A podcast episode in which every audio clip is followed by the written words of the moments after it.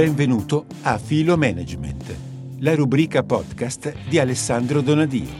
Un punto di vista dinamico e multidisciplinare sulle organizzazioni contemporanee, sulla intersezione fra tecnologie e persona e sul management.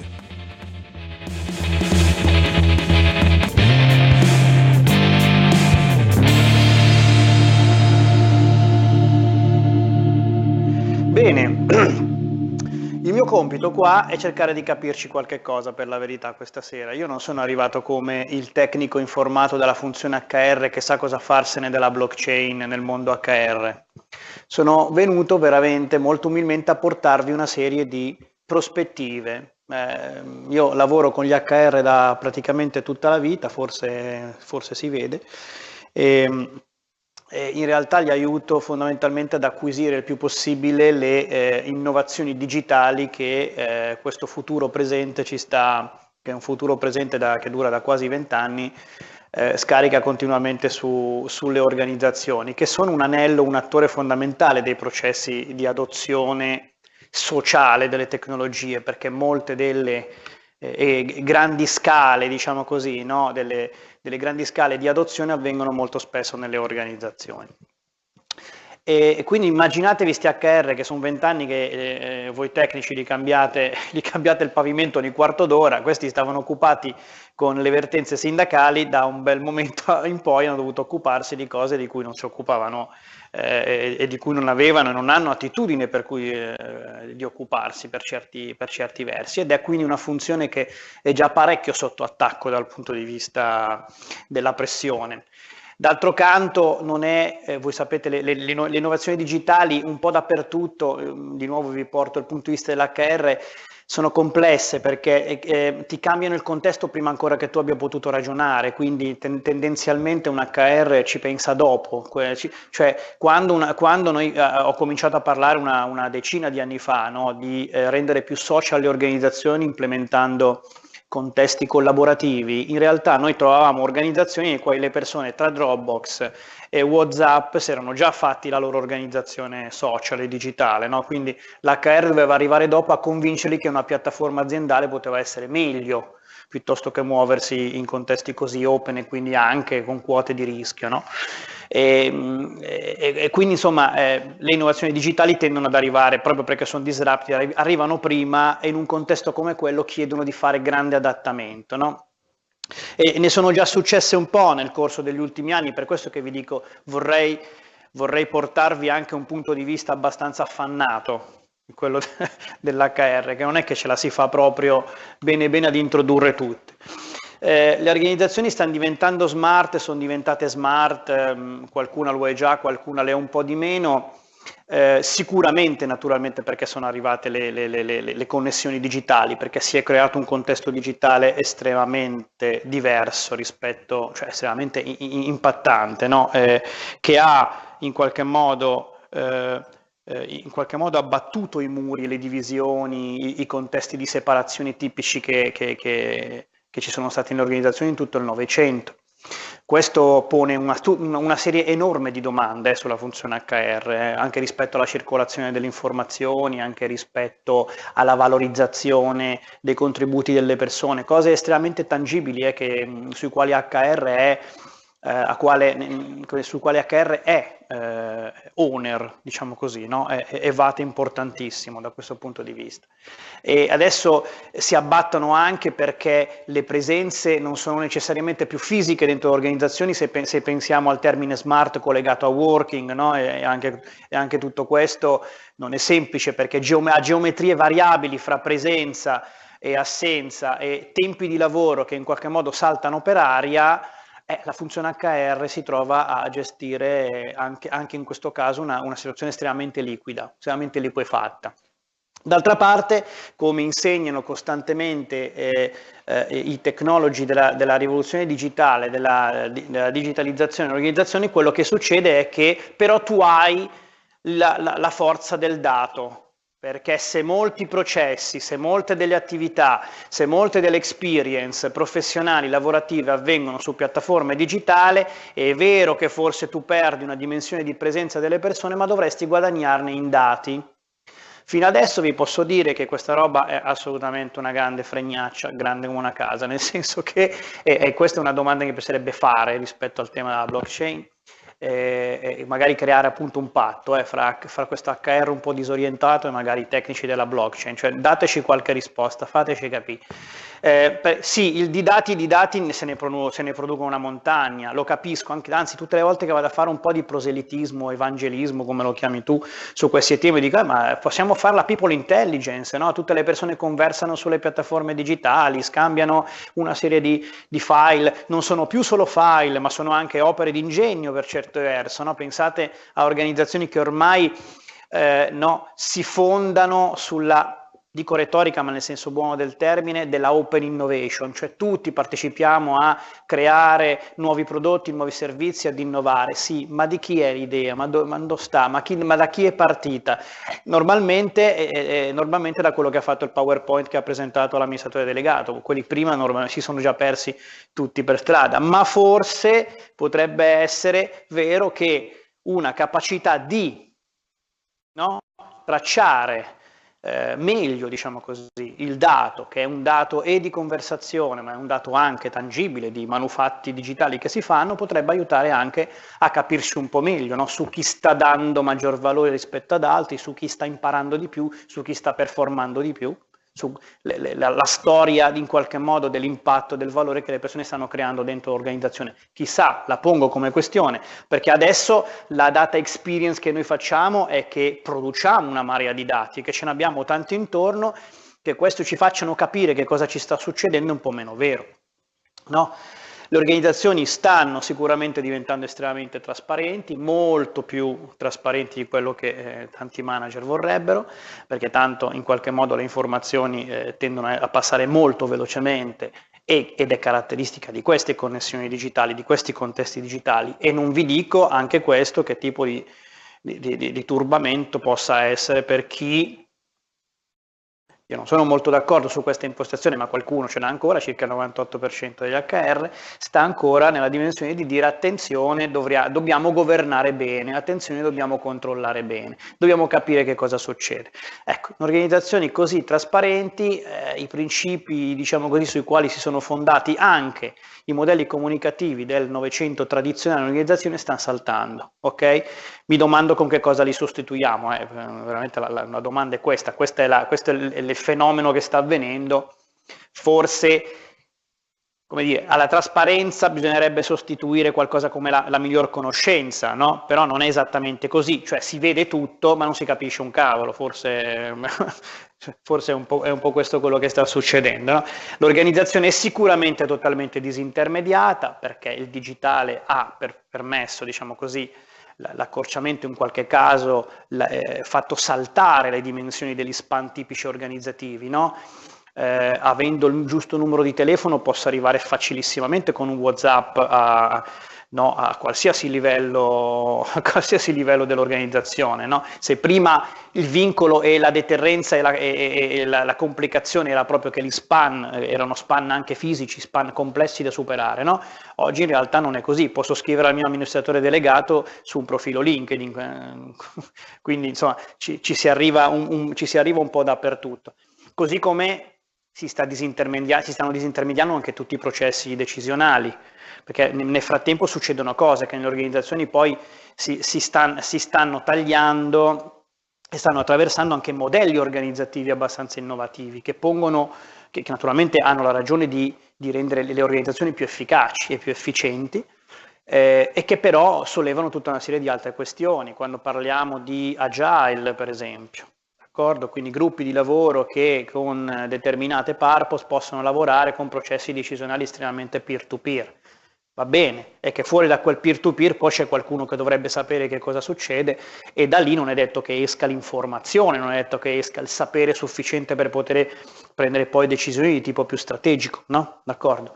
E, e, e, però queste cose stanno già succedendo, cioè le organizzazioni stanno già in qualche modo introiettando tutta una serie di modelli come questo. Parlavo prima dell'open innovation, sono tantissime le esperienze che noi, io stesso ho accompagnato personalmente eh, all'interno delle organizzazioni, ma si produce un sacco, un sacco, un sacco, un sacco di, di, di ridondanza, non ci sono strumenti per fare il punto non è che è sempre chiaro che cosa sta succedendo, dove abbiamo creato valore eh, e come quel valore poi possa essere veramente esportabile, ok? Quindi non è solo la tecnologia, ma il fatto anche che le aziende si stanno domandando come funzionare meglio da un punto di vista ancora più arcaico, cioè proprio come fare funzionare meglio le cose, quindi se togli, se questi span li togli veramente chi decide, e ma se chi decide decide sui post-it o decide in modalità che poi possono essere anche visibili da tutta la rete organizzativa.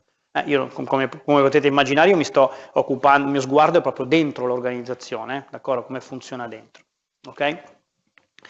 E, poi c'è questo fatto che siamo diventati un po' tutti Tony Stark, perché tanto uh, chi non ce l'ha, no, eh, la, la, la propria tecnologia aumentativa, ce l'abbiamo tutti, ce l'abbiamo in tasca, siamo dentro e fuori l'organizzazione nello stesso tempo, siamo fuori, molto fuori dallo spazio, tutto quello che non sappiamo lo, pot- lo possiamo trovare con una googlata, poi naturalmente c'è il tema di capire sempre se su, cioè, il 98% di, di baggianate rispetto a quello che mi serve, comunque è disintermediata anche questa cosa qui eh, è disintermediata la mia capacità di trattenere a memoria, come, si, è, come è disintermediata la mia capacità di mettere, perché tanto non devo trattenere più io, ma con tutte le memorie esterne espanse che ho, ho aumentato questa facoltà umana, posso fare di conto molto più velocemente rispetto ad una volta perché le macchine ormai che sono nel, nella mia mano, nelle mie tasche, lo fanno per me. Quindi è un po' come nell'esperienza di Tony Stark, se, vi, se, se ci avete un po' presente nella sua dinamica, nella dinamica con il suo eh, computer di intelligenza artificiale, non è che lui perde il guizzo, il guizzo, l'intuizione, eh, la direzione, la, la, la direzione diciamo così, intuitiva la, la definisce lui, però poi c'è anche questa macchina che molto più velocemente rispetto a lui consente di processare, computare, memorizzare, mettere insieme. Ecco, lì naturalmente questa macchina delle cose registra, per noi non è propriamente così. Noi andiamo alla ricerca, costruiamo anche tanto knowledge personale no? e lo possiamo fare con una dinamica totalmente disintermediata e molto potenziata, ma cosa succede di, di questo valore generato? Quando lo trasferisco, quale tipo di impronta stiamo lasciando nel percorso organizzativo? Se non è che il mio PowerPoint con la mia intuizione, con il mio studio, con la mia capacità passa da un PC ad un altro, punto, fine non c'è lì in mezzo, non c'è niente che abbia in fondo registrato questo passaggio e lo possa non controllare, perché naturalmente non mi aspetto veramente che stiamo andando, tutti, stiamo andando, tutti verso una società nella quale non potremo fare più una marachella dietro, cioè, fare qualche disastro senza essere beccati tutte le volte, però l'aspetto positivo è che posso vedere del valore transitare. Okay. E quindi siamo prosumer data, sono, sono, tutte, sono tutte, naturalmente queste sono tutte, tutte parole, cioè, luoghi comuni giganteschi, no? però vi dico che stanno anche, eh, stanno anche molto sul tavolo di una funzione HR proprio perché non sa come selezionare, non sa come premiare, non sa come formare un'organizzazione che sta diventando così. Questo è un po' il, il, il, il suo vero grande tema. No? Prosumer perché appunto ne, ne, ne, consumiamo tanta, perché ogni persona, un'organizzazione, immaginate anche solamente eh, a partire dalla lettura delle mail o dei PowerPoint dei colleghi o, eh, o, o minute delle riunioni o documenti di analisi di qualsiasi tipo, consumiamo una montagna di dati non è paragonabile minimamente a quello che una qualsiasi altra persona anche solo 50 anni fa eh, consumava. Siamo nell'ordine che in una settimana consumiamo eh, dati, informazioni che un, un 50 anni fa una persona consumava nell'arco di un anno e penso che questa cosa stia, questo, questo sia un, dire, una, un'evoluzione geometrica, no? esponenziale. Però ne consumiamo tanta perché in un sistema interconnesso ne produciamo altrettante, questo è il vero punto. D'accordo? Siamo tutti già diventati produttori, siamo tutti già per certi versi, anche se non registrati, degli hash a tutti gli effetti. Continuiamo in uno spazio, in un tempo definito, a produrre delle cose che si disperdono in un meccanismo estremamente liquefatto.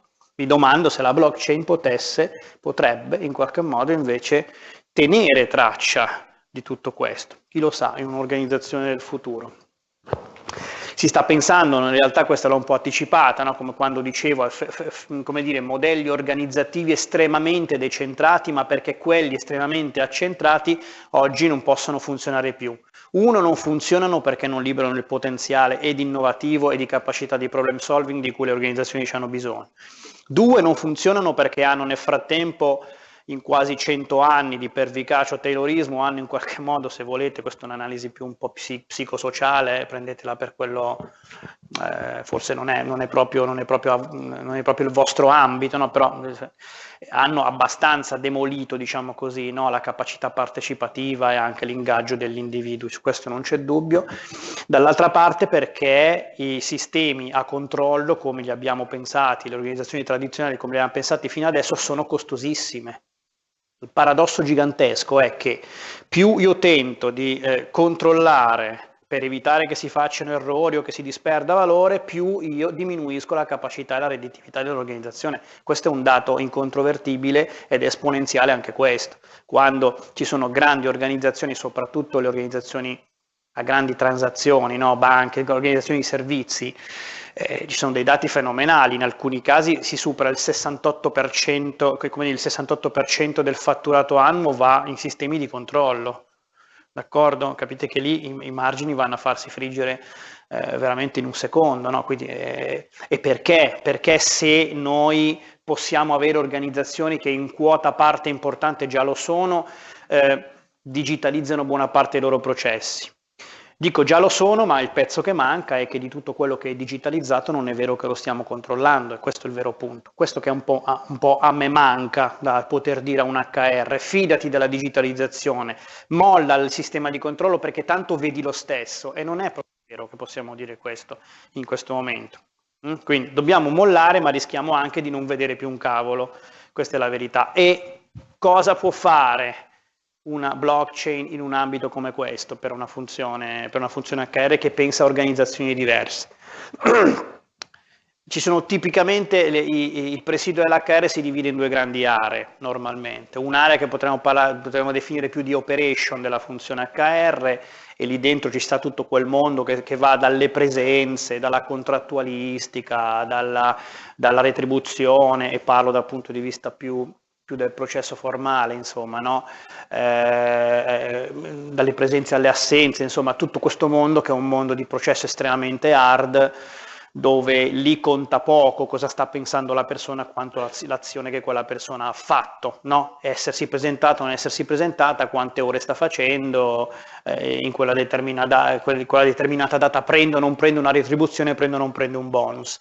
Ecco, io qua naturalmente vedo una grande applicabilità potenziale eh, della blockchain da un punto di vista anche dell'efficientamento di questo processo, anche della liberazione di risorse che HR ancora oggi mette in processi che potrebbero essere estremamente automatizzati, no, ma che ancora sono estremamente presidiati. Io non lo so, anche qui lo dico con grande sincerità, se è la blockchain il, la, la, la, tecnologia adatta a fare questa. Vi dico, vi dico che HR ne ha un bisogno enorme di liberare spazio da attività come queste per andare ad occuparsi invece di cose che riguardano invece lo sviluppo della persona, di cose che riguardano invece lo sviluppo del potenziale, la produzione della migliore performance, la produzione della migliore idea, la produzione della migliore capacità di risolvere i problemi, che è tutto ciò che è, rientra in questa area che è l'employee experience, no? l'employee journey in qualche modo che la persona fa dentro l'organizzazione. Qua io faccio una qualche fatica, ma naturalmente come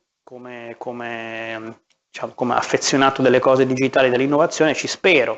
Dico, c'è la possibilità, al di là degli, degli aspetti che riguardano la, la, selezione, sui quali già ci si sta in qualche modo muovendo, ma sul mondo proprio dell'onboarding, dello sviluppo, della performance, cosa può fare la blockchain? Una delle cose interessanti, ve la butto lì, no? che si sta studiando in questo momento, ma di nuovo con tecnologie abbastanza raffazzonate, è il grande tema del, del continuous feedback, come facciamo a valorizzare le azioni che le persone stanno facendo? Sappiamo che la valutazione del capo fatta una volta all'anno non conta più un pifero perché non ti vede per il 20% del, tempo, del tuo tempo lavorativo, tu per l'altro 80% tendi a lavorare con decine di altre, eh, da colleghi a fornitori, a clienti, vedi una serie di altri soggetti, ma la tua valutazione invece è soggetta ad una momento statico nel tempo che effettua un'unica persona. Quindi qua abbiamo, due, abbiamo tre temi, diciamo così. Uno la competenza del capo di, di valutare e questa eh, non ne parliamo, diciamo così. No, perché io lo dico tutte le volte, no? Eh, quando tu prendi un assessor dall'esterno per fare una valutazione del potenziale o una valutazione della prestazione, tu ti, tu, ti, tu ti, certu, ti, ti premunti, come dire, eh, eh, l'elemento pregiudiziale fortissimo è che tu abbia studiato psicologia, fatto un corso certificabile sulle tue capacità di assessment e che tu abbia delle ore di volo certificate. No? Questo se lo prendi da fuori per fare un assessment che dura un giorno e mezzo su una persona, dopodiché invece è che non ha nessun effetto perché poi l'azienda sceglie se fare o non fare ciò che l'assessor gli dirà, no?